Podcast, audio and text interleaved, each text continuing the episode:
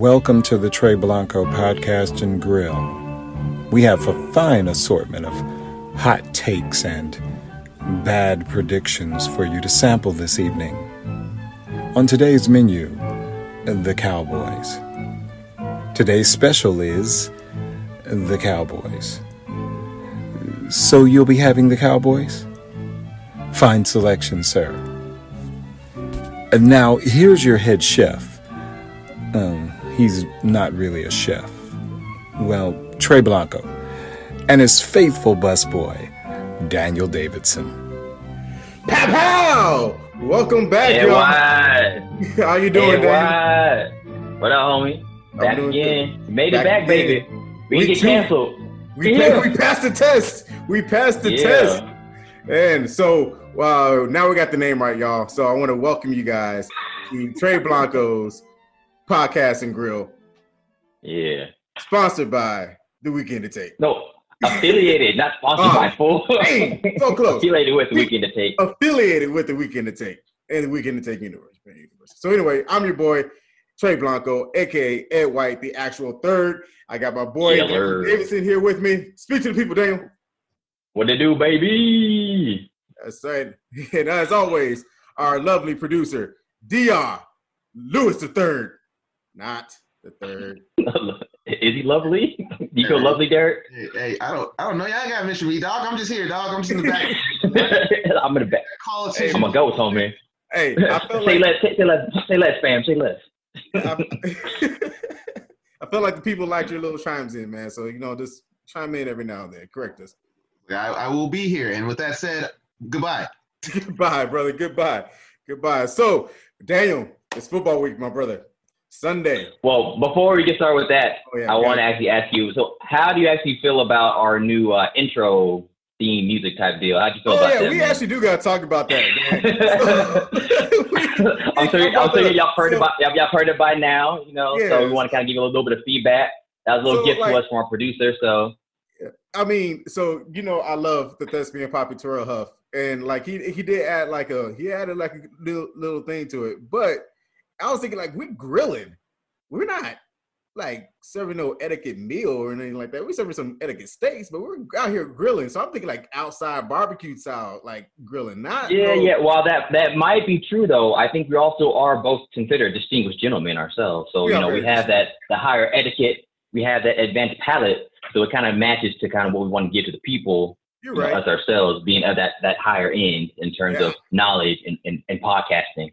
You're right. So I could deal with the music. I just don't like the shots that he threw at us, man. They uh, because you you're not a busboy, my brother. You you a sous chef. You a sous chef. And if and if I am boss, I hope y'all rise above my station pretty soon. I'm putting in putting in that work, so hopefully I can yeah get to sous chef something.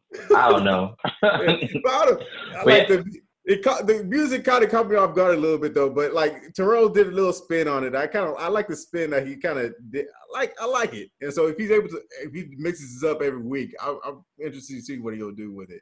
But uh, yeah, so just want to get our take on that. You know, just want to get too bogged down in that. But shout out to Terrell Huff. You know what I'm saying? Lending us some of his talents to help help us out though. So yeah, appreciate you, man. doing Yeah, let's get it, The true the true actor of our of our core. Yes, sir. So uh that's before I get to what we're gonna talk about today. Uh let me I forgot I gotta explain the podcast. And so again, it's my second time hosting the podcast. So I'm, I'll get better. Third time I'll be better first time. So let me let me explain what we do. So what this podcast is, we're gonna talk some X and O football. We'll gonna definitely focus on Dallas Cowboys, but we also got the NFL Right. to talk about at the same time. So we'll spend a little bit more deep time talking about Cowboys, going into big detail, different matchups going on, different things that happened throughout the year with the Cowboys, and we also touch on the NFL topics uh, like signings, big games are coming up, uh, big things that we see throughout the week that we notice. And so uh, I hope you, I hope y'all guys enjoy it. Again, we're talking X's, X's and O's from two elegant young men who know football. Is Let's that- get it. Is that a good intro? Did I get a thumbs up for the producer? Thumbs better, up yeah. from the producer. Let's do Yeah, this, man. man. Let's see that, let's see that growth. Let's see that growth in, in, in my brother. There you go, man. Let's do this, Daniel. So again, so back to Yes, week one, a couple days away. Actually, week one actually Yeah. starts on Thursday, so we got we got Thursday night football Mhm. week one. So what you- uh, let's go with rosters real quick. Before we start talking about the games and all that, let's talk about the roster. So let's focus on the Cowboys, man. How are you right now feeling about this final roster? Um, not as good as I did initially, just because we've had a few big time injuries. Of course, La'el Collins being out. Um, Sean Lee is kind of expected at some point he's gonna be out. Um, they even brought out the like the funnel, I guess the unofficial depth chart and such, and some of those we can touch on a little, little bit later. Some of those we kind of had some concerns in terms of who's starting where. Yeah. Um, so yeah, I'm not feeling as great as I did our last podcast, but I'm still actually pretty confident in the team overall. It is just that some stuff that's coming out is kind of concerning, but at some point you got to trust the coaching staff in terms of their decisions. Um, you know, injuries happen to every team, so you kind of have to next man up mentality. So you got to kind of wait and see how they all mesh when we actually start playing the game. Exactly, man. And right, I felt the same way, man. There's a couple surprises I saw on the cut list. Uh, actually, not a couple, but the one big one. Um, I'll, I'll let you touch that later because that's, that's that kind of falls into what you were talking about last week. But uh, I mean, we talk about we know uh, the cow. I'm looking at the roster what they're carrying right now. They're carrying the four tight ends. Um, they're carrying let's see, ten DBs of, and they're carrying three QBs going into it. And there was a surprise pick. There was a surprise for me as the fact they're carrying three running backs with Rico uh, Dowdle. I was shocked that he actually made the team. They were talking about him being on the practice squad, so I was actually surprised that he made the team. And the fact that another big surprise was uh, us carrying four tight ends, even though one of them will be shifting to the H back. But I was just a little bit surprised. And one of the, I'll, uh, before we get to the cuts, because my surprise cut was your biggest pickup in the offseason. yeah. So yeah. How do you feel about that, man? Uh, like I said, a little bit worried because right now we replaced him. I think right now uh, it's projected that they're probably going to have Darian Thompson starting at safety. Yep. Um, he is actually he's very athletic in terms of his position, but in terms of actually playing the game, though, you know, he's kind of been like a journeyman type deal. Um, so I really was looking forward to having Ha Ha out there because he's very experienced. He's played at a high level before in his career. We've seen him do it. Um, he hasn't been doing it consistently, but we've seen that he can do it. So I thought that okay, you know, we kind of shored up that other safety spot now, so we're good to go. Now he's got to worry about, you know, our younger corners and such and getting that pass rush going. But in terms of safety, we finally have addressed that concern we've had for seems like four or five years in a row. Yeah. Uh, but then you find out that he's been cut and you're like, uh, uh okay, so so what does that mean? It, yeah. Did he get cut because like he was underperforming? He get cut because the guys behind him were just killing it? And you're like, okay, well, no point in spending all this money on this older veteran when these young guys are out here balling, so we don't need them. Um, I'm actually leaning more towards the the former, towards un- underperforming because mm-hmm. the, the backup that we have for him. So we have Darian Thompson starting in place of him. I think the backup right now is projected to be um, to be Reggie uh, Reggie Reggie Robinson. Yep. Who I think initially we had drafted as a corner, and now we were like cross training him as a safety. So that's usually not a good sign that that early on. So yeah, no, it, it was surprising and, and again a little concerning in terms of safety play. And there's no new news in terms of the Earl Thomas front either, so you don't really know what we're trying to do at the position. So with that all up in the air, like, okay, well, what are we going to do? Is going to just roll and see how it goes because we did it before with Jeff Heath and we saw that it did not end well. Nope. And is it kind of more of the same? Uh, so yeah, a lot more questions than answers, unfortunately, when we kind of are getting this news out about the roster cuts and about the unofficial depth chart. So, you know, the season's about to appro- quickly approaching. So, you know, still kind of nervous with yeah. coming up. Yeah, like you, man. Haha ha was my surprise cut uh, of this year, man. Um, and it's like I go to what you said was whether it was him underperforming or other guys balling out behind him. I kind of say it was like a both. You know, I mean, you don't get rid of a a, a known commodity in Ha Ha and without having some, a plan behind them, you know, so they have, they must have Mike McCarthy and crew must have faith in Darian Thompson and um, Donovan Wilson and Reggie Robinson as well. Because uh, right now we're only carrying three safety, safe, safe players who are actually drafted as safeties, and so and everyone, right. like you said, they're mixing other other players at the cornerback. Um, but yeah, I'm worried on the safety end, man. And I told you, I said this last week, man. The secondary worries me with our team this year. I'm not worried about our front seven. I'm not worried about our offense. I'm worried about our secondary. And um, with like the unofficial draft, I'm sorry, the unofficial depth chart they, they released, and I'm going to let everyone know if in the secondary, the unofficial starting corners are Anthony Brown, Trevon Diggs, and the safeties are Xavier Woods and Darian Thompson. um, with Chidobe and Jordan playing back up to the both cornerbacks. Now that doesn't uh, it doesn't say who's going to play the slot guy. You have to assume he's going to be Jordan Lewis or Chidobe or Ruzier, but uh, Chidobe being surprised because he started all last year across from Byron Jones, and then Jordan Jordan Lewis played the slot last year. And like, it's just weird to see. Like again, it's unofficial. Sometimes team, teams do this, just kind of throw people off. Um, we'll see actually what happens come Sunday. But uh, if that's what it is, Anthony Brown and Trevon Diggs better have shown an amazing camp. And same thing with Darian Thompson, man. Because I mean, we're going up against uh, we'll go we'll talk matchups later, but we're going up against the Rams who have a who had Jared Goff and a good receiving corps. So it's going to be a good test. Yeah. Week a big test for those guys. Um, but you touched on Earl Thomas, man. I'm shocked right now that he's one, he's not signed by us, and two, he's not signed by anybody. And so uh, we talked again. We touched this last week, man. Earl Thomas is the best safety we have out there. Uh, Ha Ha Clinton-Dix is the second best free agent safety out there right now too. So um, I don't know what is going on in the uh, upper echelon of the Cowboys. you know, uh, last year the joke was in um, Jason we trust, and right now it's in Mike we trust right now because it's kind of as me and you looking at it, man. I've, I'm again my big worry right now is the secondary, um, and that's a big old question mark going into the season. Uh, they brought in Brandon Carr to be added to to add to the pra- practice squad, um, which I which is weird. I just realized that the practice squad is different this year, so it's kind of weird. I was kind of threw me off a little bit, but uh, yeah, man. Yeah, well, that was actually my, my favorite surprise signing though was the Brandon Carr signing because um, they're signing him as a utility guy for the secondary. So he's not signing just for cornerback, but also for safety as well. Um, because this past season he was with the Ravens and he played most of these snaps at safety. Yeah. Um, so he, right now he's even been quoted as saying that he's on practice squad to kind of learn the playbook, get some reps there with the thought that at some point they're going to bring him onto the active active roster and you know have him at depth or maybe hmm. you know get some actual playing time and such. But yeah, I mean, because it's good because you know it's like he finally came back home because he he did, he did pretty well when we had him before, yeah. and then also the fact that that he can he can play multiple spots and he, we do have that depth with him being back there. So hopefully that will kind of alleviate some of our concerns once we kind of see how how it goes. Um, also, in terms of the, the depth chart for the cornerback, like you said, is unofficial.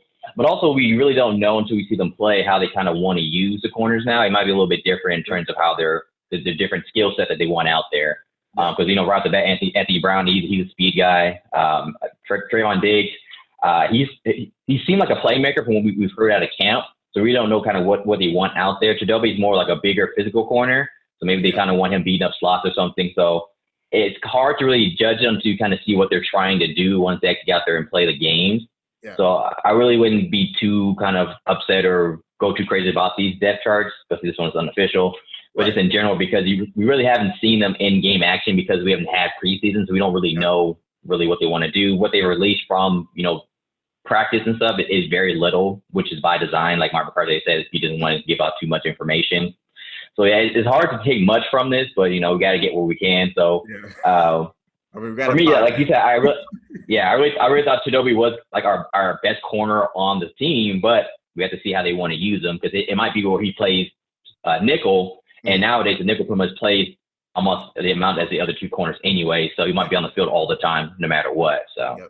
Yeah, and like you said, uh, we don't have a preseason, and so preseason, and that's uh, and I, yeah. I, believe it was such last week, man. Not having a preseason for fans, me, the me and you, uh, not being able to watch what's going on, it, it opens up a, a, lot of questions for like the season. You know, uh, only certain teams allowed media at their at their practices and only allowed media for a certain time. And so what we saw, we were like saw cell phone clips of big plays. You know, we didn't see the whole drought. You don't you can't go on YouTube and watch a full day one camp of uh of the Dallas Cowboys anymore and stuff like that. We couldn't do that this season. So it was uh, really really questionable. You know, really we all know what's going on on Hard Knocks between the Rams and the Chargers. You know, this year. so uh, yeah, so so it's kind of tough on the fans, but I think it's even tougher on the players though because I know they wanted less preseason games because at some point you know it's just kind of getting your body beat on, and need some time to rest.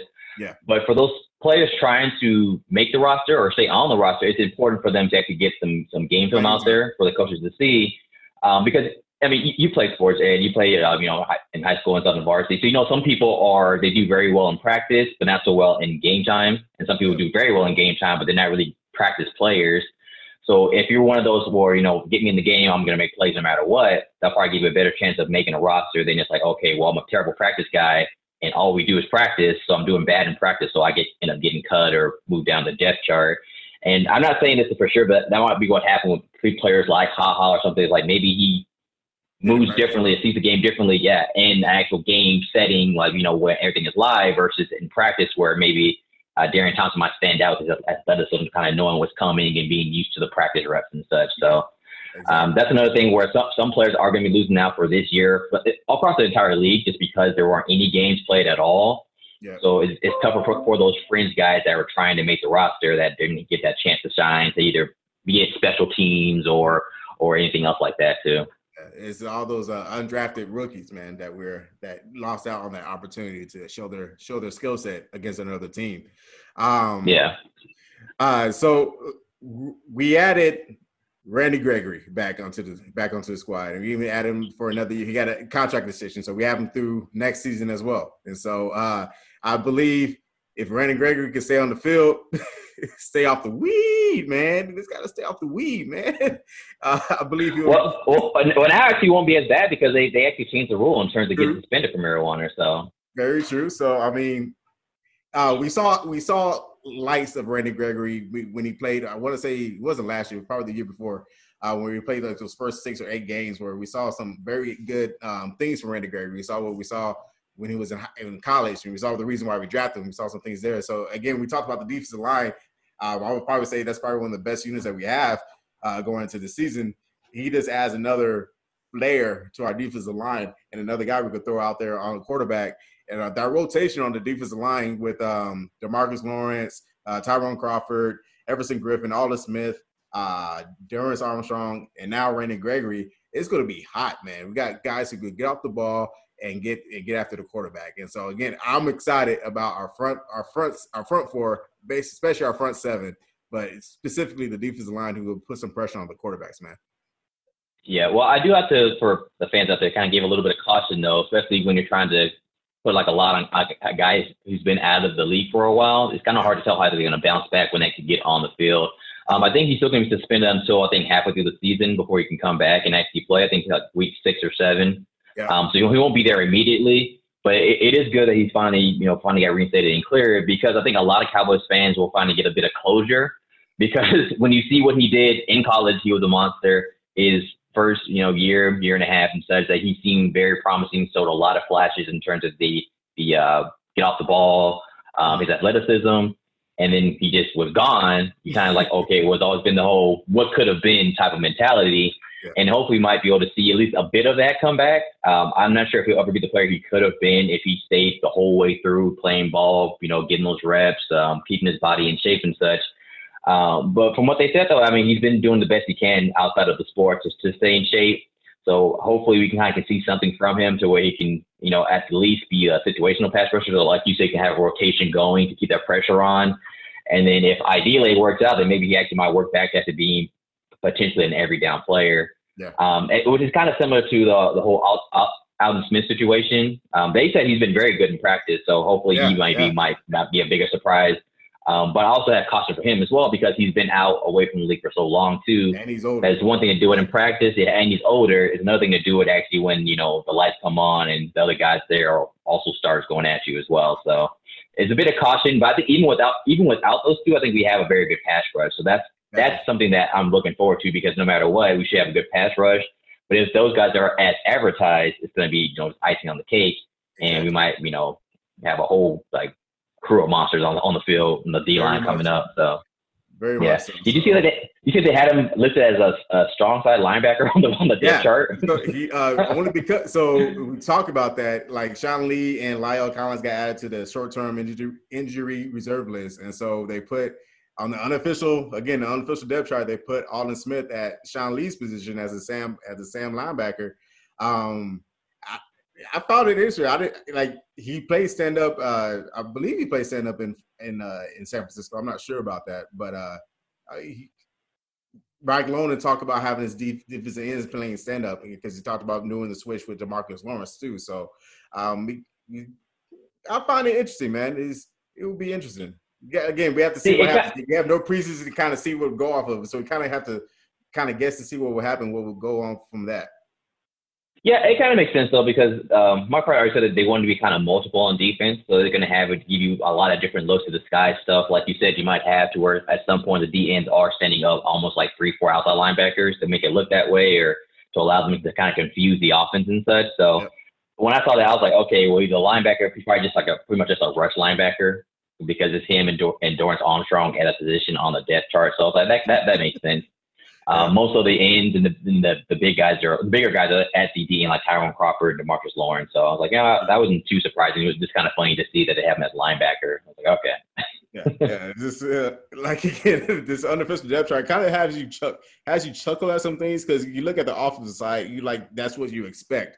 There's no like surprises there, but if we go into the defensive side, that's where you kind of kind of like, wait, what? it's like uh, especially yeah. when it comes to the linebackers and secondary. So it's kind of it's funny on that aspect of it.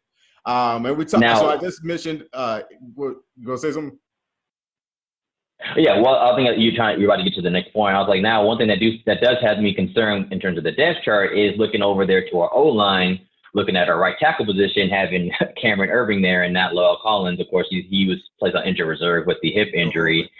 Um, so once again, you know, it's been a for the longest we had like a pretty solid O line, if not the best one in the league. But slowly but surely, it's kind of been eroding. You know, um, we had uh, Travis Frederick. He, you know, he had to retire and such, and now we have injuries across the O line. So, how are you feeling going to the season? You know, without Travis Frederick not being there anymore, uh, now La'el Collins going to be out for at least three games. Uh, how you think it, it's going to affect us, or do you still feel pretty confident that our offense will look like our offense going forward? Um, I'm so I'm confident in Joe in Joe Looney stepping into the Travis Frederick role um, because we saw him play a full a full season at the center position and he uh, stepped up and he, and he held his own at that position. So I'm not worried about center as like much as I'm worried about right tackle.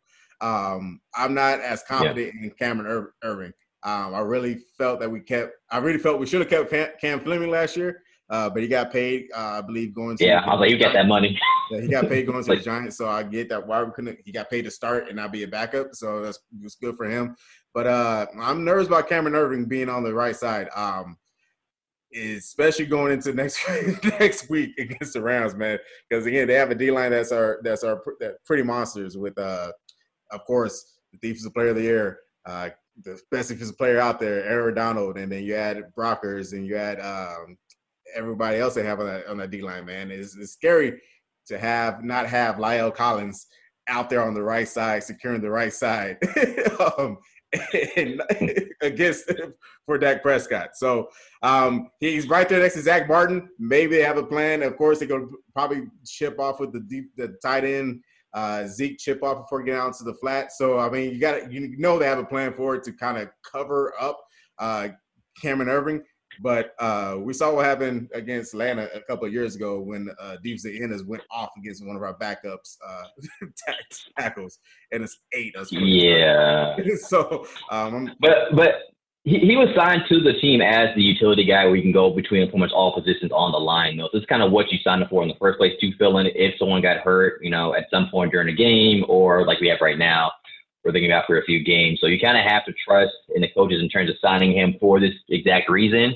And he really just needs to hold up for, like you were saying, maybe about three to four games because La'el should be back by then. Um, so he doesn't have to be, you know, all pro, all world. He has to kind of go out there do his job, you know, be solid. If he can be solid, though, we have enough talent in terms of the O line, in terms of the skill position, and in terms of Dak Prescott, so we should be able to still move the ball, score some points and such, you know. Um, he's not going to, you know, do- dominate on his side and kind of get you wins that you didn't think he would get in terms of, you know, winning his his, his blocks and and things of that nature. But if you can hold up, you know, get make his blocks and hold them for at least a decent amount of time, it shouldn't be too too destructive. Do what? Four seconds, man. Just give Dak four seconds, man. yeah, so it, so it, it, shouldn't be too disruptive. Um, if you're a little more creative on offense too, maybe we kind of can can uh, throw off some defense too, to where they can't just you know rush like crazy, like like he said, what happened in Atlanta to basically where he like pinned his airbags and went full steam to the quarterback every freaking play. And for some reason, we never decided to either switch it up or send the help or, you know, have a running back chip them or whatever. He's left them one on one. So hopefully, you don't have that type of coaching anymore. If we've gone away from that, then we should be good. Um, but if not, then yeah, it's going to be bad. we should see what happens, man. Um, yeah, so that's that's the rosters adjustment, man. So like, are you comfortable? So you good on rosters? Because you know what the next question I'm going to ask you now. Yeah, um, I would say I guess right now, what what is your I guess your favorite position? Do you think we're kind of just solid on our roster? Would you say you look at it? Oh, D line. D line. D line, man, solid. Uh, D line, and I'm confident in Jaylon and uh, LVE, and of course Dak and Zeke. and like offense, I'm good on. D line and front seven, I'm okay. I'm good on. It's again, my only question is that secondary, man. Other than that, I'm yeah, good. I mean, mine's kind of tied between the wide receiver group because there's a ton of talent there. Um, you know, not a lot of young guys there, a lot of guys who actually probably could be the, the primary targets on different teams. Yep. And also our running back. I think we have actually two um, pretty strong running backs as well in terms of if one goes down, one can step in. They actually add different things to the game to where we actually can use them both uh, quite a bit without having to have one, yeah. you know, that's injured or whatever. You can rotate them pretty well and not have too much of a drop off because they add different elements to the game. Yeah, man, I love that you say that because uh, Tony Pollard Pollard adds a different aspect to the to the offensive scheme. You know, he could play that Tavon Austin role. He could play that Cole that Cole Beasley role a lot better than um, both of them, in my opinion. Because I mean, I feel like he has more speed and I feel like he has more talent and more skills right at this moment in his career. And he's uh and he's a kick return too. He's a flashy guy. So I feel like if um in that four wide out in a four wide in the in our ten lineup where we have one running back and we have um you can have uh Cooper, Gallup, Lamb, and then Pollard uh, in a slot position on either side and you have Zeke in the backfield too. So I mean, that's a scary. We have all five of those guys out there. Thank you, Derek. Thank you. We have all five of those guys out there. Uh, that would be that would be great, man. That's the that's a scary thing as an offense, as a defense to see because you have you have five guys out there who could make a play on the ball at any point of the in the game, and so who can make a big play, even with a mobile quarterback of Dak Prescott. So you still have to worry about Dak Prescott at the same time with that lineup. So I'm excited. Um, like I said, Pollard will be a great um, aspect to the team, and it seems like Bob McCarthy wants to use his running backs more of as receivers too.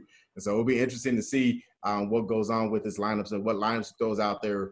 Um, is depending on matchups, how he uses how he uses his receivers, how he uses the different matchups, different lineups that he can have out there. Is he? Uh, he has a he has a plethora of gifts right there of talent. Right you, throw out these, you throw out these SAT words. I think we're going to call him from the booth as well.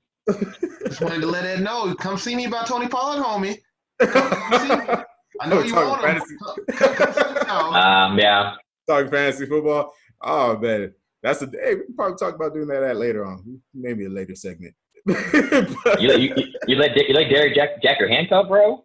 What happened? So, no, come on, so, man. Right, you doing? Going on here, we're doing it. Here, it was a, uh, it was a, it was an auction draft, right? And I think I had, I forgot how much money I had left, who I could ask max, but like Derek just came in the top ten, and I was like, all right, I guess.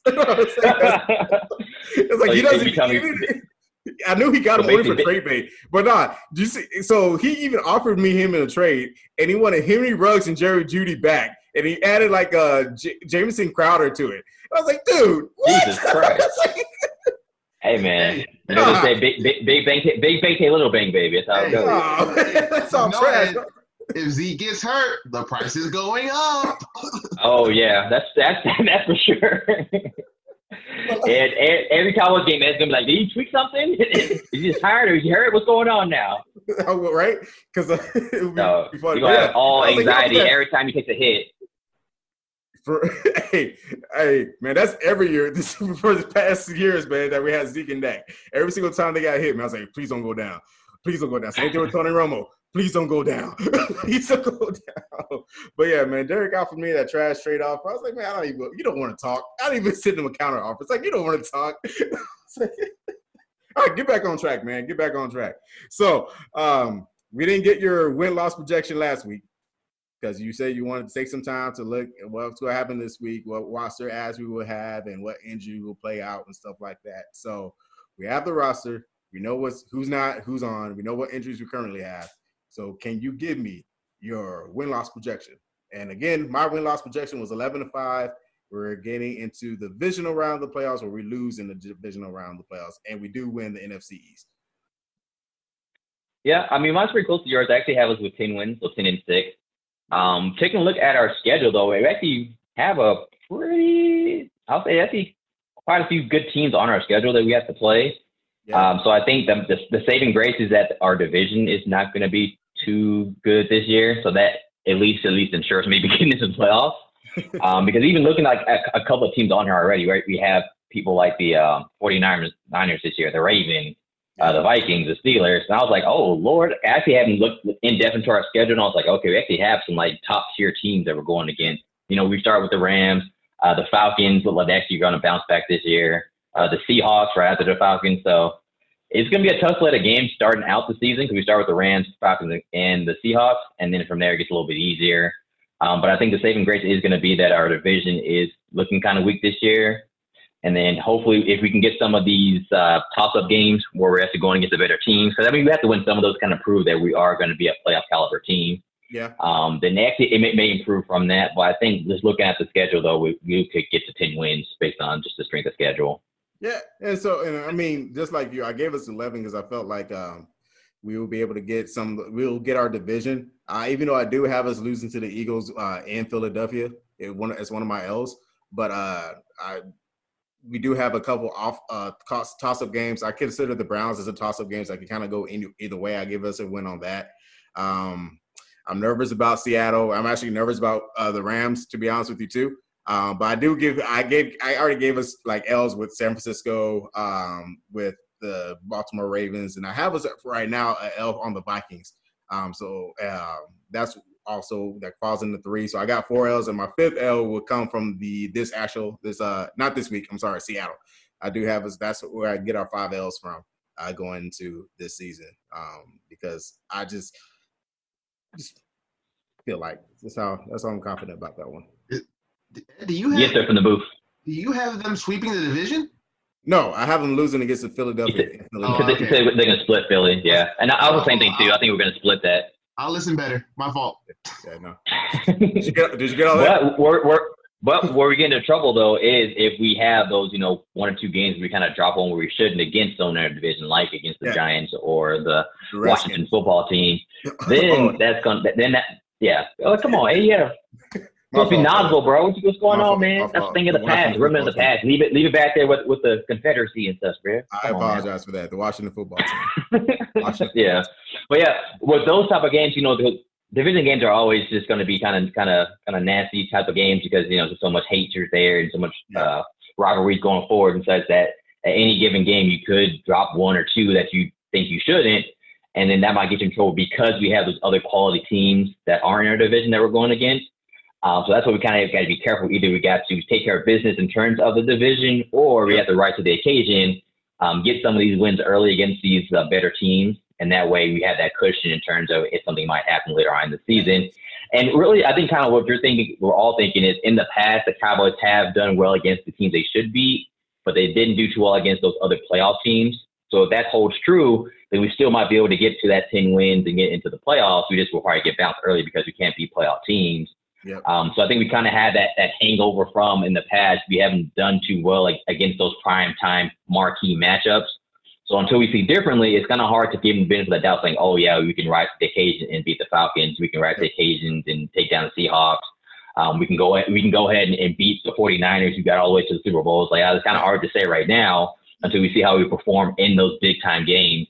Um, so I think a lot of us are kind of trying to reserve judgment on how far we're going to go until we see how we start playing and from there we might can kind of do like a reforecast of where we think we're going to be. Yeah, and I've I'm seeing like the best predicted, like someone predicting a record, someone as, as high as 13 wins, and I was like, oh, that's, that's, very ambitious.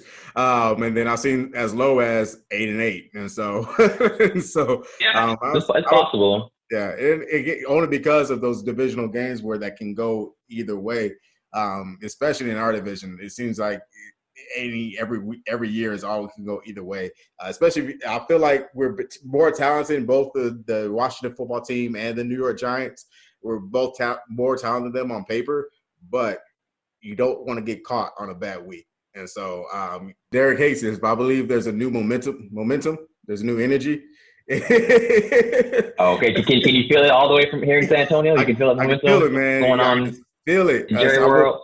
I'm gonna be I'm gonna be a little crazy Cowboy fan. I just feel confident in the Cowboys the first two weeks. You know, I just feel confidence right now. They're just oozing confidence, and so that's why I kind of give us two wins right then and there, and then we get our humbling experience with the Seahawks. You know, um, we just get brought down. well, why is it gonna Why is it gonna be humbling? Yeah, you don't believe that we can come in there? I mean, we'll get like it'll be a good game, man. I feel like it's gonna be like a tight game, uh, 10, 10 point difference. Uh, I just feel like we'll lose, and so that's why I call it a humbling experience. Just come back down to earth, you know.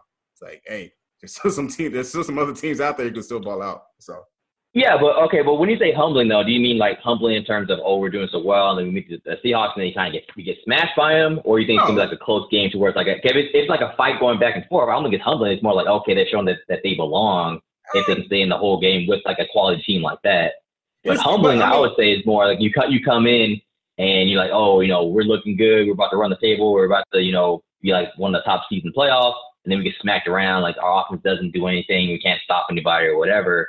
And then it's like, okay, well now we have to go back to the drawing board because we're not as good as we thought we were. I mean, just look if we look at what happened. I mean, we'll go back at last year. If we look at what happened last year, we started the season off three and zero, oh, and everybody was all on the Cowboys bandwagon. I was like, ah, it's like let's slow down. Like we have a good three game, we had a good three games, but it's like we still got we still got some things, some hurdles to jump. And what happened? Like we got we took L's to teams that we're not supposed to even take L's for. We took an L to, against the Jets. We took an L against um uh I think we lost to the I can't remember right now. But we took an L against the Jets in that three game losing streak that we had right after that three game winning streak. And so everyone was mm-hmm. so high on the Cowboys at the first three games. It was like, hey, you can't get too high on them. And I think they drank too much of their own Kool-Aid too, you know, and I feel like they got their own type of humbling experience at the same time. Um, so um, I feel like hey, we'll get the first two wins out there against two quality teams in the in the Rams and the Falcons, but I just think the Seahawks. I don't think that we'll, we'll smash get smashed by the Seahawks. And actually, we lost to the Seahawks last year in one of those three L's. Um, and I think we'll probably take the same um, loss again this year. That's that's that's just how I feel about it. So the momentum isn't as strong as you were kind of saying earlier, huh? I mean, it's coming as strong. Yeah, like, it, it, it kind of kind of quickly, don't you think? No, but I'm saying like momentum is carrying you into the first into the first week, the first two weeks of the season, man. That's all, like, hey, you, and then but then but then after the first two weeks, it magically disappears, or what? You don't understand, Daniel. Momentum is going to carry them through week one, and then you know that momentum is going to carry them through week two as well. So it's going to keep surging on through, and then week three, oh my God, where'd the momentum go? See, that's why I love the word momentum because I knew Derek was gonna get that. I was gonna get that out of Derek, man. I just love love that of Dr. Um, but yeah, man, I just I just saying I just feel like um, momentum is a real thing. Um, and I, I feel like energy and like the confidence kind of runs high. And so I just out of those three, out of the first three weeks, out of the first four weeks, actually, I believe that it is the hold on, maybe, maybe make sure I got the first four weeks schedule correct. Um, yeah, out of the first four weeks of the first season, we'll end out three and one. I think our, I really feel our loss is coming out of the Seahawks in, in that situation. Yeah, I mean, if, if, that's, if that's how we do start, then that's a very solid start to the season, I would think, yeah. in terms of the teams we have to go up against. The Rams are a quality team. The Falcons look like they're going to be another quality team. Of course, the Seahawks, a lot of people have them kind of going pretty deep in the playoffs. Mm-hmm. And then, of course, the Browns, I think we expect to, to get that win. But that, I think that'd be a good start because right after those first four, you then have the Giants, you have the Cardinals, you have Washington. Um, so that would be, in, in, your words, I guess, quite a bit of momentum because only one loss and all those wins. Yeah, I guess you probably be, be sitting pretty, pretty good, depending on, I guess, how if we do lose to the Seahawks, how you know big of a loss that is. Yep. Um, how we look against the other teams that we're playing. If we you know struggle to win or something, then maybe we struggle with playoff teams. But if we win the convincingly or we kind of look like solid a solid team throughout all the games, regardless of win or loss, win or lose, then I think there'll be a, a lot of kind of momentum in your words for us, or a lot of confidence really in the squad and the confidence from the fan base and the players themselves because they've seen that okay, we can go up against some of the best in the league and we can kind of go toe to toe with them. Which means at that point that means that you're pretty much going to be in every game that you're going to be in. Yeah. So as long as we can get to the playoffs, we'll have a chance in every game. It's kind of we want to have that mindset of yeah, we, we can be anybody. Get us there. We can we can you know maybe run the. I mean, um, that's what I kind of feel like that comes from only because we added a new aspect. We have a coach who knows how to scheme and who knows how to game plan um, in game in an in-game situation. And so I feel like Mike McCarthy adds an extra nod to us, and some of these games against the better teams will be able to beat us, we'll be able we'll be able to get the dubs out of. And so that's why I'm that's why I have the type of confidence that I have in an 11-5 record. Yeah. So with that, man, how, are you feeling about this uh this Ram squad that we're going to be facing in Week One? Uh, how do you think that matchup is? How we do? How do you think the matchup against them? Um, I feel like this matchup is good in our in our on our side of it. Um, I just feel like our our our wide receiving corps adds another aspect to it. Um, because even though they do have Jalen Ramsey and John Johnson back there, I just feel like uh, with the triple threat of uh, Gallup, uh, Cooper, and um, CD, it'd be interesting. It'd be fun for us to just be fun for us to watch and just to see them ball out. I feel like uh, that's why I feel like the the difference in the matchup is going to be at.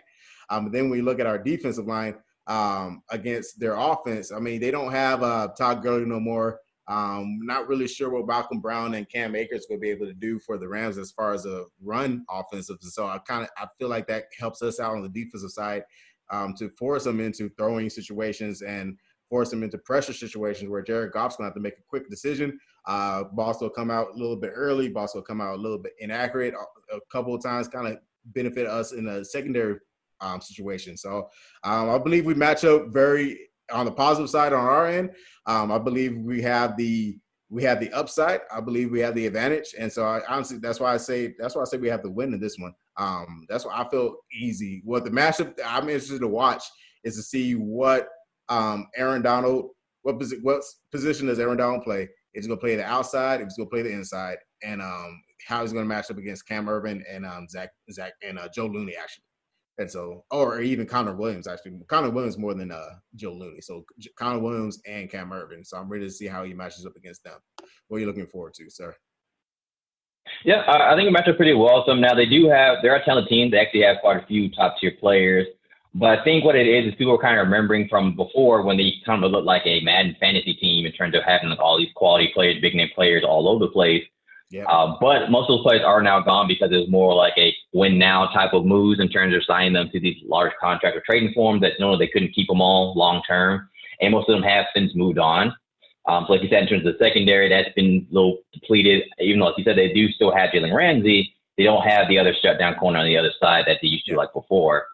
Um, so in terms of matchup, I think we still match up pretty well to them. Um, like you had mentioned for running back, I think it's going to be quite a bit of a chance going from Todd Gurley to Malcolm Brown. Even though he did play well for them when Todd Gurley was injured and out, he just doesn't have that same type of. He's not really as dynamic in terms of what he can do for you as Todd Gurley, right? Because Todd Gurley can, of course, you know, run the ball between the tackles, but he's always a threat of if he gets loose in the open field, he could go for a touchdown at any time.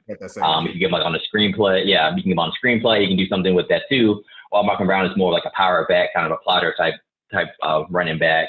Um, so I think that works in our favor. Um, their their O line is, decent, but it's not you know world class or anything. So I think we might do good with our um, you know bevy of pass rush, pass rush to go against them.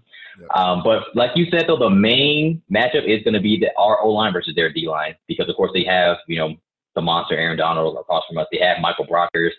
Um, so we have you know a few new people online. We also have, you know, some injuries on there too. We'll see how they're going to hold up to someone that's that disruptive is going to be interesting because, you know, that in turn could affect us in the running game and Dak having time to get the ball to those talented receivers. So um, I think we got a scheme for that. Maybe do a little, uh, a few more quick throws starting out to kind of get them off balance going forward. But I think it should be where we can pull this one out based, based on the matchup on paper, though.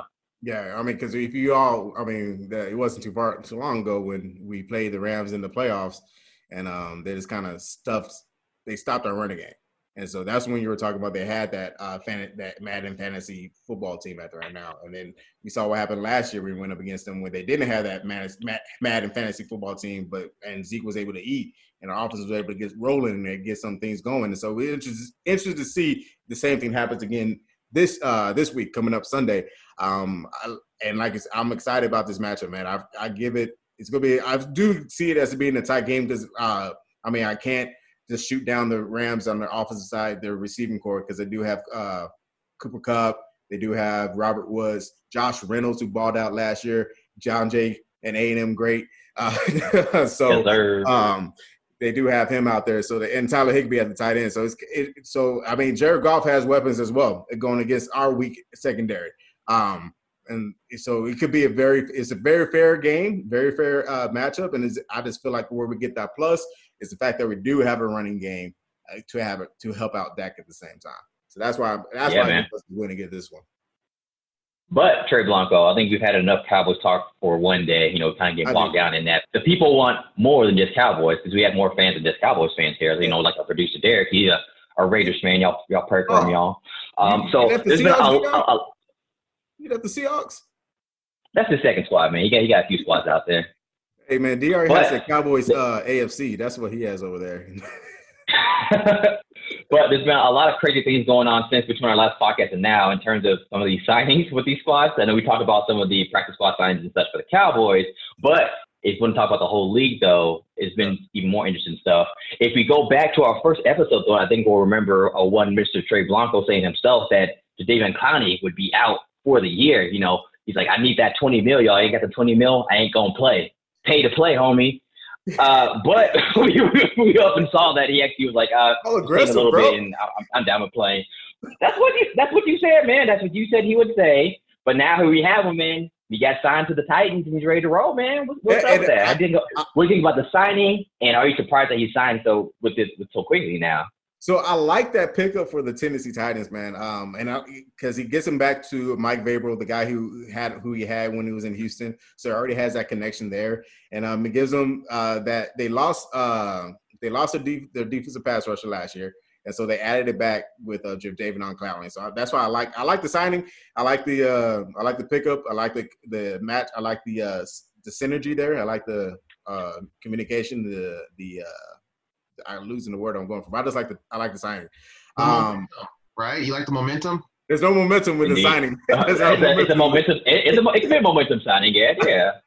it could be, but anyways, that's not the word I was. Stand on for. that. Stand on it.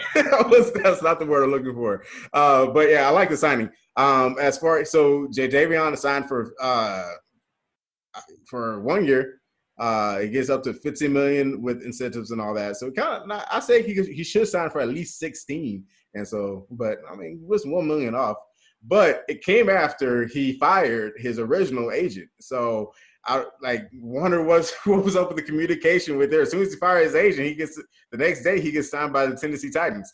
And so I was wondering, uh, like you mentioned last year, maybe maybe his agent like try to I say the drink the own Kool Aid. Maybe he was drinking too much of Jadeveon Kool Aid too much to actually get signed, yeah. and it kind of hindered him from getting signed earlier. Maybe he should be a cowboy, but you know his agent signed to drink too much of the Kool Aid, or he could be a Saint. And so uh, all all depends. But I, like I said, I like the signing. And so, how do you feel about it? No, it's solid signing. I mean, that's what you should do. The Titans are doing exactly what you're supposed to do. Um, you, you made a great run last year. Um, you still bring back pretty much everybody on your squad.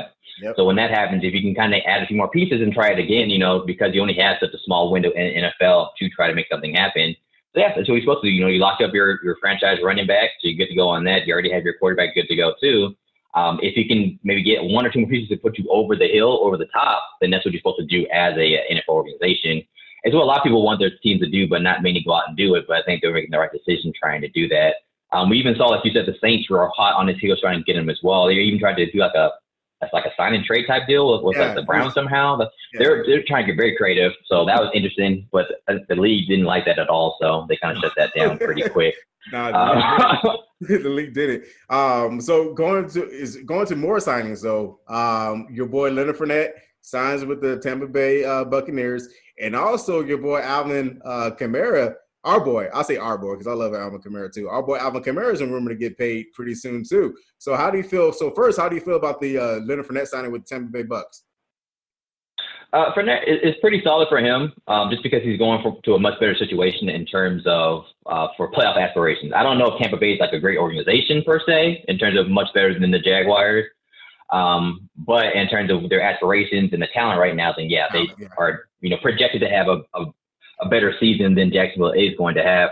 And like I've been saying before, basically see that Tampa Bay is trying to form the Super Friends in terms of their football team. Yeah. Anybody who's ever had a big name in college or in the NFL, to an extent, they're signing them put on squad. They recently yeah. signed Josh Rosen as a backup quarterback to yeah. Tom Brady. So once again, another big name. He hasn't been playing well, but he is a big name in terms of college football, and people project him that they thought at one point in time he might be the next star quarterback in the league. Yeah. Um, so they're, they're accumulating talent. Um, how that's going to work out going forward, I'm not so sure. Uh, but they're kind of just throwing together to see how it works out. Kind of what the Rams did before, you know, get all the talent and try to make it work. Um, and it worked to, to them for a certain extent. So we'll see how it goes. But they are signing a lot of people who are either older or have injury issues and such. So we'll see if they can hold up for the entire season or how they even mesh going forward. Um, but I can't be mad at the signing though. I, I figured he, he would tack on to maybe a team that like a one year deal, maybe so he can show out and maybe another contract. Um, not, I thought he kind of signed to where he might be the premier back, but I think he got splitting carries now with Ronald Jones II, um, unless they think he's going to take over completely. But I think they probably have him splitting carries though. I was actually my next question to you: Is he the starting running back in Tampa Bay? Is it a running back by committee, or is he the legit RT RB two in Tampa Bay? I, I, think the signing they want him to be the starting back, but I don't think you can just give it to him off the bat just because of you know Ronald's been there. But they've had a, a bad rushing offense for a while, so I'm sure they wanted some fresh blood in there. So they're gonna give him, I think, every chance in the world to try to take over that starting spot and maybe give him give some more juice to that running game. But I think starting out, they're gonna do more of like a running back by committee, hoping that maybe Leonard kind of flashes and, and kind of takes over that position and makes it his own. So all you fantasy fantasy owners out there, Daniel saying pick up Leonard Fournette if you haven't. Oh no, I'm I'm saying being cautious about that. if, if, you're banking on that fool getting all the carries and kind of taking you to the fantasy the fantasy gold mine, you know, to the fantasy championship, I don't think that's going to be the case starting now until you have to wait and see. So if you, if you if you can pick him up later on, you know, in your fantasy draft, then yeah, you can stash him for a little bit, but until you kind of see how they use them, because it is more of like a committee type deal, then it's not really going to be worth it having them on the squad. But you have to see how they kind of decide to use them. Yeah, so how I feel about the signing is like you said, the Tampa Bay Super Friends is really just trying to be a super fan team and try to, I guess, get Tom Brady a ring on his way out, um, which is and get the city a championship on the at the same time. So uh, I like it. Uh, he does have the opportunity to take over, take advantage of the back to take over the backfield. You know, because like you said, the Tampa Bay Bucks have had a struggling rushing game for the past couple of years. Um, and so it will be interesting to see what happens back there. I agree, it will be especially a running back by committee until one person really decides to just take ownership of that backfield and go with it. And so uh, I like it. And good luck to him, man, because I he deserves to be. I feel like he deserves to be in the league, and so I feel like he still gets some quality yardage out there, so he can still be a threat. So uh, I'm good for him. I'm happy to. See, I'm excited to see what he could do. Um, a couple, a couple players are. One player got extended this today. Uh, one receiver yeah. who was traded from Houston to Arizona Cardinals. Nuk Hopkins got a big old contract extension for two years. Two years, fifty-three point four million dollars uh, to be in Arizona. How do you how do you feel about that? So honestly, I was gonna say this to the end of our pod, but we can do that right now. I think oh, we should okay. have like a new segment that we have. No, that's cool. Okay. I think we have a new segment that we have at certain points during during the season where we call call pocket watching because a lot oh. of these dudes got paid. So I want to give oh, a quick oh, rundown of some of the, the like recent times that we had. Write that down. Write paid. that down. I like that one. Pocket watching. So for so we'll do it just for this month. There's only been a few days in the month so far. So starting off, I have some, a list on here. Oh, um, so pocket watching starting off, we have uh, Joe Mixon, running back for the Bengals, signed a four-year, $48 million contract extension with the Bengals. So he got paid. Um, we have Taylor Decker, left tackle with the Lions. He had got a four-year, $60 million contract extension. Um, Ryan Kelly with, with the uh, Indianapolis Colts, for four years, fifty million. So I think he became the highest paid center in the league with that extension. Um, this one's pretty interesting. We actually had, uh, well, no, this is a smaller one. So the next one, the next larger one was Keenan Allen. Um, so for that one day, Keenan Allen got his extension, four years, $80.1 million extension. He became the highest paid receiver in the yeah. league, setting records and such. And then, of course, a few days later, DeAndre Hopkins got his money and yeah. then became the highest paid receiver in the league right. two year, $54 million extension.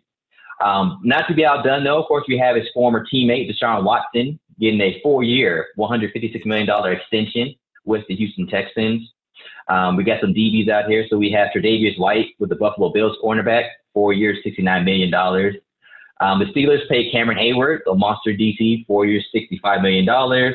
And then most recently, we actually had Kareem Hunt actually get an extension with the Browns they actually got uh, two years, 13 mil. So that, that's good for him because, you know, he didn't get much, if any, reps last year. So they still got an extension with them. Yeah, man. So, like you said, Keenan Allen, which who got extended, basically almost kind of got covered up when the Nuk got like I almost forgot about Keenan Allen getting the extension too. I was a little surprised that he got that much money though, because I know he's very talented, but I think he was talented to be like you know the, the highest paid receiver in the league. But like they said, sometimes it's kind of when it's your turn, you're gonna yeah. at some point be the highest paid, and then someone's gonna be their turn and kind of get over you. But exactly. I was just surprised with the with the number. But then DeAndre got his number. I was like, okay, well now I see. exactly. All stars word now. it's, it's, like you said, it was Keenan's turn to get paid, and so and he's and he's he loves San Diego and San. Diego, uh, I'm sorry, he loves the Chargers, and the Chargers love him, and so they they treated him that way. I feel like, hey, that's a he got he got what he's worth. I feel like he got what he's worth, and so we knew it wasn't gonna last long. Like that's what yeah. it wasn't gonna last long. Let's be honest, it wasn't gonna last long, and so um, it'll be it's nice accolade to be the number two high number two uh, paid receiver in the league. And yes, Derek, Yak lives matter. Keenan yeah, Derek, Derek, come, Derek, Derek, right now is, is caping for Keenan Allen saying Yak lives matter, and that whole is the king of Yak, so it doesn't make sense. But still, it was surprising to see him getting paid to that extent. I also want to bring up the fact that you know a lot of NFL guys were kind of um, pocket watching to the NBA guys to a certain extent because you know you saw them the money getting thrown around, but mm. they're starting to get paid kind of quite a bit now too. It seems lately in terms of them getting contracts as well. So, yeah. the, you know, in terms of spreading the wealth around, it is kind of going to the NFL players as well. It's just that there's more of them, so only a select few get that money. But when they do, boy, they can they they, they kind of they, they cash out. So they do they do cash out. And so one person who cash out, you mentioned him earlier, Demar uh, Deshaun Watson. I said Demar, I meant Deshaun. Deshaun Watson cashed out, and so making him yeah. the second highest paid quarterback behind uh, Patrick Mahomes. Um, how do you feel about that? And so we're going to touch Cowboys again. So how do you feel about that? And how does that affect Dak's contract negotiations next year? Uh, not too much. I think Dak is basically looking at Pat Mahomes and he wants to kind of go off of that. I don't think he wants the same type of money, but he kind of wants it structured to it's pretty close to it. Okay. Um, just because he does feel that, you know, he's in, in that caliber of player. And also he kind of wants a shorter contract than Pat Mahomes got too, um, because he wants to kind of – almost taking a page out of LeBron's book. We want to get back on the open market as soon as possible so we can kind of get a higher extension when there's more TV money and the cap goes up as well. So really his fight wasn't really for the overall amount. It was more for the years for the Cowboys. And the Cowboys kind of have a standard of how they do a lot of things. If you notice, most contracts, big contracts, but the Cowboys have are usually like six, seven years. They they always want that extra year or two on there, so they have more control over them in the later half of the year or it gives them more ability to, to uh, restructure the deal because they do that a lot. So that's kind of like their MO in terms of uh, contracts is getting that longer contract extension. But Dak was like, no, give me that, you know, four year deal uh, because I want to yeah, run through it. And then once it's over, I can re up for another deal and you're going to have to redo it anyways. But by that time, you're going to go off of what the cap is four years from now, which we assume is going to be a lot higher because, you know, the NFL has still been kind of increasing in terms of revenue and such year after year.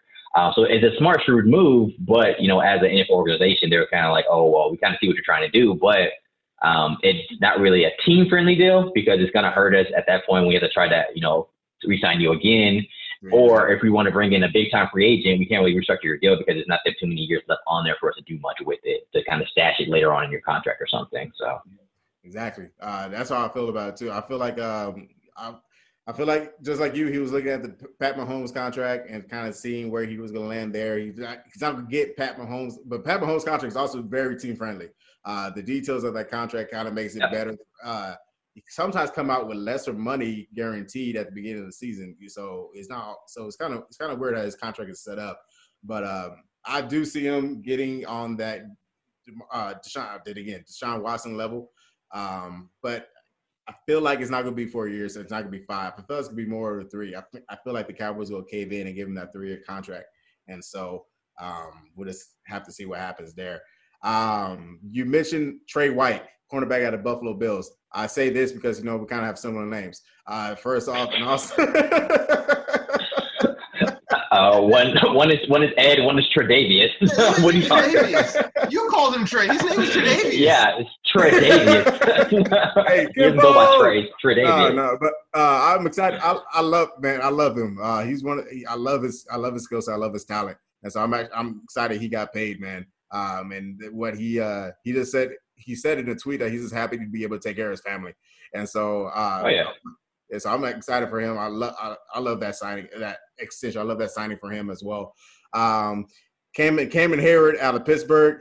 Uh, another dog on the defensive ta- uh, the defensive line. Love that signing as well for uh, Pittsburgh. Love that extension. Uh, that's a there's a dude who just loves going after the quarterback, man. It's this big boy too. I just love it. I love like I love watching people like watching football players get really excited about uh, excited about their craft, excited about their talent. And so he's one of those dudes nah. that gets really excited about their craft and talent. So I just I'm excited for him getting signed up too. Yeah, no, that's solid too. But you know, I would be remiss because you put me on the spot earlier in the pod. I got to put you back on the spot, bro. Oh, for what? So, what playoff predictions, bro. Playoff, playoff predictions. predictions. Oh, so yeah, because you, you, got you got my win loss predictions. You put me on the spot. Now I gotta get back on you, man. Oh, okay. So hold on, let me. Who do you have? Yeah, yeah. Pull it up, man. Pull it up. Pull it up. So, so hold on. So now it's gonna be in this new playoff bracket. There are six wild six wild card teams, and uh and there's so there's seven teams out of each side going to playoffs. Uh, the number one seed out of each side will have a bye week, and there will be uh, three wild card games. So two and six, uh, three and I'm sorry, yeah, two and six, three. It's weird. They missed a number. Here. Yeah. Well, wait, it's got it's like yeah. It's, what, what? It's two and seven, right? Two, two and, seven. seven. yeah, that's why I was confused. I'm looking at the thing. It said two and six. I was like, wait, two and six. So yeah, two and seven, six and three, four and five will be the matchups going forward, and that will be the three wild card games going to the uh going to the divisional round. Um, With the one so, getting the bye starting off right. Yep, with uh, the number one team out of each conference getting the bye. So yeah, out of this, uh, by yeah, the well, NFC, go ahead. Oh, yeah, I was like, why are you looking it up though? I, I, I, no, yeah, no, it's. You ring. I was just mentioning that it's going to be interesting this year just because of we kind of assume it's going to go like a regular season, but we have to still remember that you know COVID is definitely still out there, yeah. and so these teams are going to be traveling, so it could affect kind of how the season goes. So it might look a little different from what we project based on how they're handling COVID stuff, how their their depth chart is in terms of if someone has to sit out um, in terms of quarantine and such. So um, it's a projection kind of based off of you know, obviously just paper and assuming that everybody can play all the games and such, but it could change drastically very quickly depending on how this COVID stuff goes since they are going to be traveling for all the games. Yeah. Um, but yeah, if you're, if you're, yeah, but it'd be interesting to see what happens like with COVID, it, who, if any players end up contracting it and um, how long they're out and how long they have to be in quarantine. Um, I'm trying to figure out how I want to do this. I don't know if I want to do just well, like. This, this, is, this is like, give me give me your top two teams from each conference, and then give me your one kind of dark horse team that you think might make a little run. Um, My top two kind of based off of that. Yeah, just from each conference, the top two that you think are like, okay, these are going to be the, the ones that have the best chance of getting to the Super Bowl. And then the one dark horse, maybe if you have a dark horse in either side that you think actually might surprise some people and kind of make a run if things kind of shake their way. Okay. Um, my two guarantees, I would say the Saints and the Niners. Uh, mm-hmm. My dark horse is kind of dip- tough, man. Uh, I'll say the Seahawks are my dark horse. The Seahawks, a dark horse, and then for AFC, what you got? And so, um, so that's three. Um, have the Cowboys for. Um, I do have. I'll say the Vikings coming in, winning their their division, so that will be five teams. Um, hmm. I just uh, I feel like the Eagles will be able to sneak in there somehow with the expansion. So I feel like the Eagles will probably sneak in there. Um, and then lastly, what team I'm really confident? Oh, I forgot about Tom Brady and the Buccaneers. So we could put Tom Brady and friends in there as, as just put them in there. yeah, put, I don't know because I just Tom Brady's always finds a way to get in there. So I'll put it's like LeBron James. He always finds a way in the playoffs. So, but like, so, so we have for your for your for your top ones for NFC, we have the that the Saints and the Niners. Yeah, so those would be my one and two. My dark and then horse. the Seahawks be, are are your dark horse to maybe make some moves. Okay. I feel like the Seahawks could win. I feel like the Seahawks could win the NFC West, and so as well. So it all depends on who wins the NFC West. Who will be one or two out of that. That's pretty solid. I, I think for me, it's a little bit different. I do have the Saints as the overall top. I'm actually going to switch it up. I don't have the 49ers as being at the top. I actually have the Vikings moving into that spot. Um, I just think the 49ers might take a step back. Um, I didn't really like what I saw from their offense in the Super Bowl. I know that they're still going to have that monster defense, but they did have some changes out during the season in terms of what was going on with the defense as well. So I'm not sure if they're going to have that same just stalwart defense the same year going forward. And if that's not the case, then they're not going to be go as far as they did before. But I think the Vikings, I like the move the Vikings are making, and I think they actually are maybe the next one up to maybe take that that spot. Um, for the dark horse, um, I actually do have us, the Cowboys, as a dark horse, in ter- in terms of how we play, um, how Dak plays, and actually how the um, how the secondary holds up. We could make a run just based on the schedule, uh, but again, it's going to be depending on how we how it shakes out. You know, if we take care of business with our division, if we do that, then I think we're going to be set to kind of make that run. And if we kind of show that at least we can stay in most of these games with the better teams, then we can show that okay, we have a puncher's chance in every game, and that's really all you need in the playoffs to kind of make a run. Yep. Um, so that's for me for the NFC. Now the AFC is I think a lot easier. It's pretty straightforward. Um, top team, the Chiefs. Second team, I think, is the Ravens. Uh, the Chiefs really pretty much stood pat with what they did from last year, which makes sense. I mean, you won the Super Bowl, so you don't need to change what's you know fix what's not broken. Um, but the Ravens have made some good moves as well. Um, I think Lamar is going to improve on kind of what he did. Not saying he's going to win the MVP again, but I think he's going to become a better passer, which is going to open up that offense more. And I think the defense has improved in terms of their additions through the draft. Um, even the offense, they got a little bit more explosive as well. So I think they're they're in that contention for the, the two seed, um, possibly the one, depending on how, how they, they shake out. Um, now, when it comes to potential dark horse for that, that's where it gets a little bit shaky. Looking looking at the um, the teams out here, um, there's not really for me too many other ones want to separate themselves from the pack like those two up there. Mm-hmm. Um, so I'm thinking like, I mean, maybe you can take the Steelers, you can, or if you were like, oh well, you can't ever count the Patriots out or what or something like that. But for me, it's kind of tough to have a for sure one that I want to say, okay, this this team is going to make that run. If I had to pick one though, I, I guess I would say the Bills because the Bills actually look promising. So, so we'll see what goes what goes with them. But um, the top two ones I think are solidified, and then we have to wait and see how it shakes out when they start battling to see who's going to be that potential dark horse. So who fills out the rest of your four? Uh, rest of the four, I really haven't even thought about that just because it's so. These, these a lot of these teams are kind of just like all in this in this the same the same together for me right now. That no one separate themselves. Mm-hmm. So I mean, I can take a I can take a guess at some of them in there, but I guess we can wait for that later. I guess to see how it goes. But those are my top two and the dark horse, which was the original question, Ed. As you start filling in the rest of them for for no reason. So if you're gonna stay on what we said, the format, but you do your own. I mean, it's your show. You can do what you want. You can call it audible, but that was the original question. You two right. and the dark horse. You're right. So I'll, I'll stick to for the AFC because I do feel like the AFC after the top after my three is really bungled up together. Um, definitely the Chiefs and the Ra- Chiefs and the Ravens one or two. Um, either way. Um, actually, no, Chiefs, I would say guaranteed number one. The Ravens is where I kind of debated on with my dark horse. I do feel like the Steelers be able to sneak in there in that division, um, only because like that this with big with Big Ben coming back, I feel like they have that stable back there, and, and they're kind of hungry coming off of last year too. And so I kind of feel like uh, they can win. They, they take that number two spot from the Ravens if uh, in because they're in the same division. Um, and then like you said, I agree with the Bills being a dark horse as well. So that's that's after after the Chiefs and the Ravens, like it kind of gets boggled up, and so um, I like the Bills is very. I mean, they surprised a lot of teams last year, and um, the Steelers. I feel like with Ben, Big Ben back behind the center, behind the yeah behind the center will help them out too. Um, which mm-hmm. so I'm actually surprised that you didn't mention Tennessee. Um, I as well don't have Tennessee as a dark horse. Um, and then um, you mentioned about the Patriots. You know, sometimes some people never count them out. Um, I love Cam Newton, and um, I hope he has. I hope I hope he has an amazing season this year. Um, just have to see. And so I, don't, I just don't consider them being a dark horse. Really, I consider them being. A, they could be a playoff team. I don't consider them being a dark horse for the uh, for the top two seeds out of that. So I'll keep that. I won't give you my full playoff prediction for the AFC because, like I said, it's too mungled up. It's too mungled up. nah, it, it should be interesting though. I'm looking forward to these matchups though because you really, you really can't tell or you don't have too good a prediction of terms of who's gonna be the top ones except for those ones in AFC. So aside from that, it's gonna be interesting how it, how it shakes out. So we'll see how it goes, man. But like you said, we have football starting, so we should be good to go. For now, man. Like like you said, they're so they're traveling with COVID, so that's gonna I, I don't like that.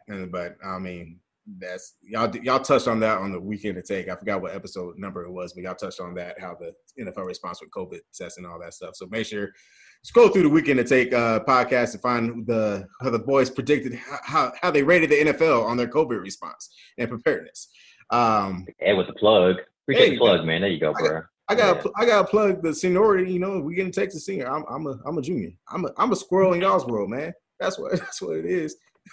why do you lo- Why do you love that saying? I don't understand. you love that saying. episode twenty six. Episode twenty six, ladies and gentlemen. You see, ladies. Um, we talked on this last week, and you got me. You kind of put me on the grill. Um, with uh, had to, bro. Yeah. You didn't. You didn't kind of. You you put me on the grill uh, with uh, Jerry Jones' uh, stance on the protest, and you, you made me uh, hold, you helped me to my own accountability, and um, making me and you help make me hold Jerry to his own accountability. Um, but Jerry, since the time of our last podcast, has came out and said that he's going to uh, stand with his players no matter what decision they make. Um, they have the green light to protest during the anthem. They have uh, and multiple players that came out and said, "Yeah, we're going to kneel," or um, and some players said, "Hey, they're going to players go kneel, some players go stand, but one thing we one thing for sure, we will have each other's back no matter what we do. Um, so I'm glad Jerry uh, has changed his stance on the protest. Um, like again, like we talked last week, you don't need Jerry to we don't need Jerry to be we don't want him to be we don't necessarily need him to be marching with us. We don't necessarily need right. him to be at the speech, at the rallies, making a keynote speech. Um, we necessarily don't stand, need him to stand the way. Yeah, yeah. We, necessarily, we necessarily don't need him on the field to kneel with with team players senior. We just need you to be able to understand that the protest is not for, not against the military, not against uh, patriotism, not against the it's not it's not against uh, the pride in the country of the American flag. Is it's against police brutality and the and a discourse of African American people um, in this country. And so um, how do I was excited to see that, and I'm happy that Jerry did change his stance, so I didn't have to put him on the grill like I did Drew Brees. Um, so um, I'm thank you. I thank you for holding me to my own accountability last week as well, brother. So hey, if I got to put on the grill, sometimes put me on the grill. If there's anybody's gonna put me on the grill, I'll be happy as one of you two. So. Yeah, man. Like I say, you know, I, I got your back, man. I, I understand how it goes. When when you're a fan, or when you like someone, or you're a fan of somebody, or anything like that, you could give them like a little more leeway than other I people. I did for Drew Brees, man, because I was a fan. I was a fan of Drew. Big fan of Drew. You're you're you're a fan of him, but if it was Dak Prescott or Drew Brees quarterback for the Cowboys, probably more leeway than what you gave him for that. Oh, yeah, so that's what I'm saying. Like when you actually have more invested into him, like you feel like he's part of like your family or like on your actual squad or something, then you'll give more leeway. But for certain topics, certain situations, certain things that are going on, you have to kind of just there, can't be any leeway at all, which was the case for this. Um, so I think we, we, I know we saw the outcry from the fans talking about it, from the players. They kind of were, you know, upset that he took that stance on it. Um, so I kind of assumed at some point they would kind of come around to it because even even other teams in the league were already saying that they're going to allow their players to protest. So it kind of be like, okay, now the league's kind of divided. So the league kind of seemed like they kind of are okay with the Black Lives Matter movement. Um, but still, I, I still can't say that. I still have to say that I'm happy that he came out and said it that they officially have announced that, yeah, you know, we're going to allow the players to demonstrate if they want to. You just, it's their right to do it, and we're not going to send in their way. Um, knowing that, of course, it's going to irk some fans. I've already seen like on different message boards, people like, oh, well, I'm done with the NFL. I think like um, Eric, Eric Trump or whatever was saying that he's done with the NFL. He's going to yeah. never watch it or something. Not sure right he's the biggest uh, fan or anything he said that right after uh, Jerry went on the uh, 105 went off the radio um, and said what he like he's going to allow his players to do what they feel as, as far as protests and he went off right off that. He even uh, uh, tagged the uh, or subtweeted the um, or retweeted whatever you call it the uh, radio uh, line about that. So I was like really? I was like dude like you so it's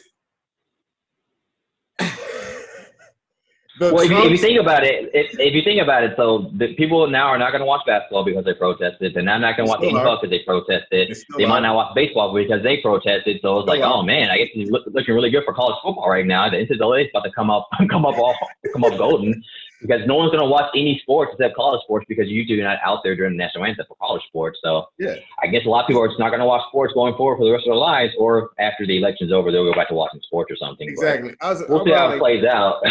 it was funny because when Eric Trump, when I saw, it, I was like, Eric Trump, no one cares about you, bro. Like, go, go somewhere. it's like, I don't like, you're not your daddy. Get out of here. Like, you're just following suit, whatever.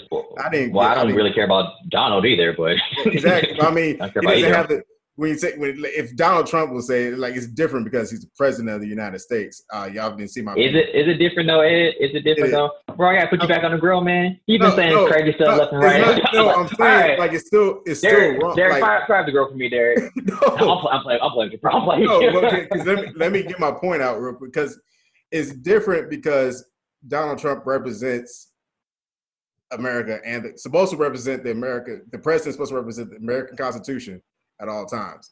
And so when the president goes against the Constitution of freedom of speech, it has more more carry than Eric Trump, even though he's the son. He'll has more carry than him saying going against the protests and stuff like that. That's what that's what I meant by it. And so, uh, yeah, but but my thing is he's already been so outspoken since the initial thing of the NBA doing it's like, oh, the NBA they're doing this like they're disgraceful. They should go out of business.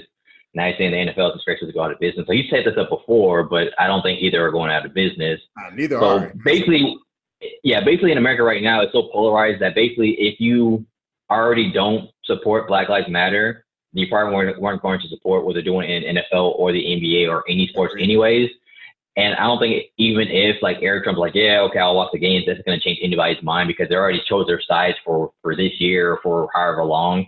So basically, people have already picked, picked their sides of the line, and who's going to watch is going to watch. Who isn't was already not going to watch. So that's about all that it is. Um, I think for for a long term effects, though, I really don't see it affecting too much long term because I think once things kind of die down and things change, they kind of go back to the the status quo. Um, but yeah, for right now, though, kind of getting back on topic though. So I think we kind of want to want to talk about what are they going to do in terms of their protest. And I think it's going to be maybe a mix of some players are going to be kneeling during the anthem. Um, I can definitely see some that that maybe decide they want to stand, maybe hold hands, maybe hold a fist or something. Um, I can see Jerry Jones either being down there with them or in the box, and I'm sure he'll be standing and such, which is fine. Um, but as long as the ones who do want to demonstrate are allowed to do that and have support, and they're still like a team when they do it, then then that's fine too. I'm not sure if every player should be required to have to do one or the other it'd probably be better if they're allowed to choose and kind of go for it from there. Yeah, um, what are your thoughts on that? What, what do you think they're going to be doing with that? If they force a requirement, that total defeats the purpose of it. Um, and so, like like you said, they need to have a choice whether or not they want to kneel or whether or not they want to stand or whether or not they want to hold up a fist. And so, one thing um, that you said last week that you touched on is like how the what the NFL plan on doing for the end zones. I forgot what you, you said they were going to change a little bit on the end zones or have uh, the symbol on the field or something like that. They, they had mentioned that they maybe want to do like decals on the helmets or somewhere on the jersey or something to where they you can put like the names of some of the victims of police brutality on there. But I think it's gonna be like helmet decals or something that they that they were thinking about doing for that. And even that, and so I just feel like the the fact that the NFL is allowing players and teams to be able to do something that they want to do for the movement or eh, do nothing if they feel like they don't want to if they feel like they don't want to do. It's like the fact that they have the players have the choice to do something is what I really like about it. Um, they're not trying to lay out this staple law of requirement, or they're not going to fire them as uh, or ban them from the league if they kneel during the national anthem. It's, it's like, hey, we understand what's going on in the world. We understand that you guys have a voice. We understand that you guys have a platform that many people don't. Um, so we're allowing you guys. We want you guys not allow. We want you guys to use your platform for your protest, for your beliefs, for your stance. And so use it. So I'm actually excited about it. Um, I do believe, like you, I feel like we'll see uh, more kneels um, than standing. Um, I do feel like I feel like we may have one or two teams, the entire team kneel. Um, I feel like they're going to take kind of take off the uh, NBA when they have both teams kneel. I, I think we will see that too. Um, there was this first week. Uh, I'm not going to say it's going to be every game, but I do feel like we probably see like maybe two games where we have both teams kneeling um, for the national anthem. Um, so it will be, of course, we'll have the tweets and all that. So we'll get updated immediately on who's not, who's kneeling, who's not kneeling, who's standing, who's doing what. Um, but I do feel like we'll see a little bit of the NBA type of thing where we have uh, both teams kneeling, coaching staffs, and even maybe a couple referees. I do. I wonder, kind of interested to see what the referees will do because the NBA refs did something too. So wonder what the NFL refs will do this uh, during the game. So it'll be interesting to see what happens as the, yeah. some people say the second, the game within the game, uh, or the game before the game. Uh, what's going to happen? And so um, I'm excited. I'm I'm interested. I'm into it, and so I'm I'm glad I'm off this weekend so I can see what's going to happen. so I'll be able to watch it. So I'm I'm I'm interested. I'm I'm, I'm all for it. I'm all for it for whatever uh, protest that the teams and the players decide to do um, for that, and what decals if they if they do wear decals or um, or what um, signatures, what designs on the shoes. Did you hear that? Okay, if y'all want to know what the little screen is, so um, my my wife, she had one of her best friends come in from uh, Anchorage, Alaska. She she's coming in today, so they're finally meeting in like in like a year. So that's the scream, the happy screams of two women embracing each other and stuff. So I'm sorry if it's I was like, uh, I was like, bro, pod, but... I was like, bro, you need, to, you need to go arm up. like, yeah. All right, uh, but yeah. So I, like you said, I'm I'm excited for. Uh, I'm excited. I'm glad to see what what's going to happen, and so um, interested. I'm really interested to see what cleat designs because all the NBA do cleat uh, shoe designs. So I'm actually see what designs some cleats come out to see because I'm pretty sure uh, OBJ, who's one of them who have a cleat design, uh, maybe uh, uh, if Earl Thomas, I think he would have a cleat design, but uh, the safety out of oh Malcolm Jenkins will probably have a cleat design too. So I'm kind of seeing what's going from that point. Yeah, man. Um, so uh, I think we're probably pretty solid for today. I do want to do touch on one thing real quick. Do you have anything that you want to touch on real quick, guys? Because I have one thing uh, that's one a real quick uh, shout out I want to do. Oh no, do your shout out, man. I think I got. I think I know for sure I got this closing thing down now. So I'm. I, so I'm, you got it. All right, yeah. So you have a little time to get it right in your mind while I'm going through this real quick. So a real quick shout out actually is, is a little little different. So the shout out is actually for um, EA Sports, the Madden video game. So I know they've been getting a, a lot of oh, slack yeah. lately in terms of kind of the actual play the game. They haven't been too, done too much for the franchise and stuff in terms of that uh, mode. Um, but recently, they made the decision to actually include Colin Kaepernick back into the game. Um, they actually brought him back with a pretty high rating. He's actually rated 81 just for some clever, some uh, see how that compares to other other quarterbacks in the game. So currently, Ryan Tannehill is 80, Derek Carr is 79, Cam Newton 78, Kyler Murray is 77, and Josh Allen is 77. So they actually have him rated higher than all of them currently in the game. But more than that, they actually had a statement about Colin Kaepernick and why they felt it was good for them to put him back into the game. So they actually put a statement out that Colin Kaepernick is one of the top free agents in football and a starting caliber quarterback. The team at EA Sports, along with millions of Madden NFL fans, want to see him back in our game. Um, so yeah, basically they're kind of making their stance known. I mean, before they had already put up like the Black Lives Matter stuff on the game when we first started, but now they're actually taking a stand in terms of kind of them to support the Colin, getting his name back out there um, kind of allowing people who still, you know, remember how he used to play and kind of long for him to get back into the league, at least get a piece of that in fantasy world with simulation sports. So I thought that was kind of cool. Um, pretty solid that they did that and put the statement out as well. So I wanted to kind of mention that for them to kind of give them some praise, even though they kind of been getting killed for other stuff lately. But for them, for that, that was pretty solid of them to do that good shout out, man. Because I, ain't gonna lie, low key, I tried to add him onto my team in our fantasy league in uh, Madden, so, but he's not there. no, he's not. What, hey, what yeah. I was like, oh, you, you got to update our roster and we got to redo the draft and all that, which we're not gonna do. so, but I did, I did try to get out there and grab him. But um, yeah, good shout out, man. So um, that's a good wrap up for week two. Uh, we'll come back week three uh, with uh, some uh, Cowboy Rams analysis and again a peek, a sneak peek into week two. Um, yeah, it's not a football analysis. That's gonna be fun. So we have we'll nitty gritty. More X's and O's. We feel like uh, we'll, we'll, be a little bit more fun, uh, a little bit more exciting. Uh, we got some segments now with the Pocket Watcher. Uh, we got uh, we got a couple segments as well. We're gonna leave that as a, as as Dr. would say a little a little tease. We'll leave that as a little tease for next week. And so uh, again, ladies and gentlemen, it's your boy Trey Blanco, Ed White, the actual third, and Daniel. Speak to the people. Yeah, man. Good job, bro. Yeah, peace out. Love y'all, man. Until next time. Again, our producer's always with us, Dr. Lewis, not the third. Nah, to the uh, third though. Again, the third member of the pod. be blessed, people. Love, peace. We out. Out, baby.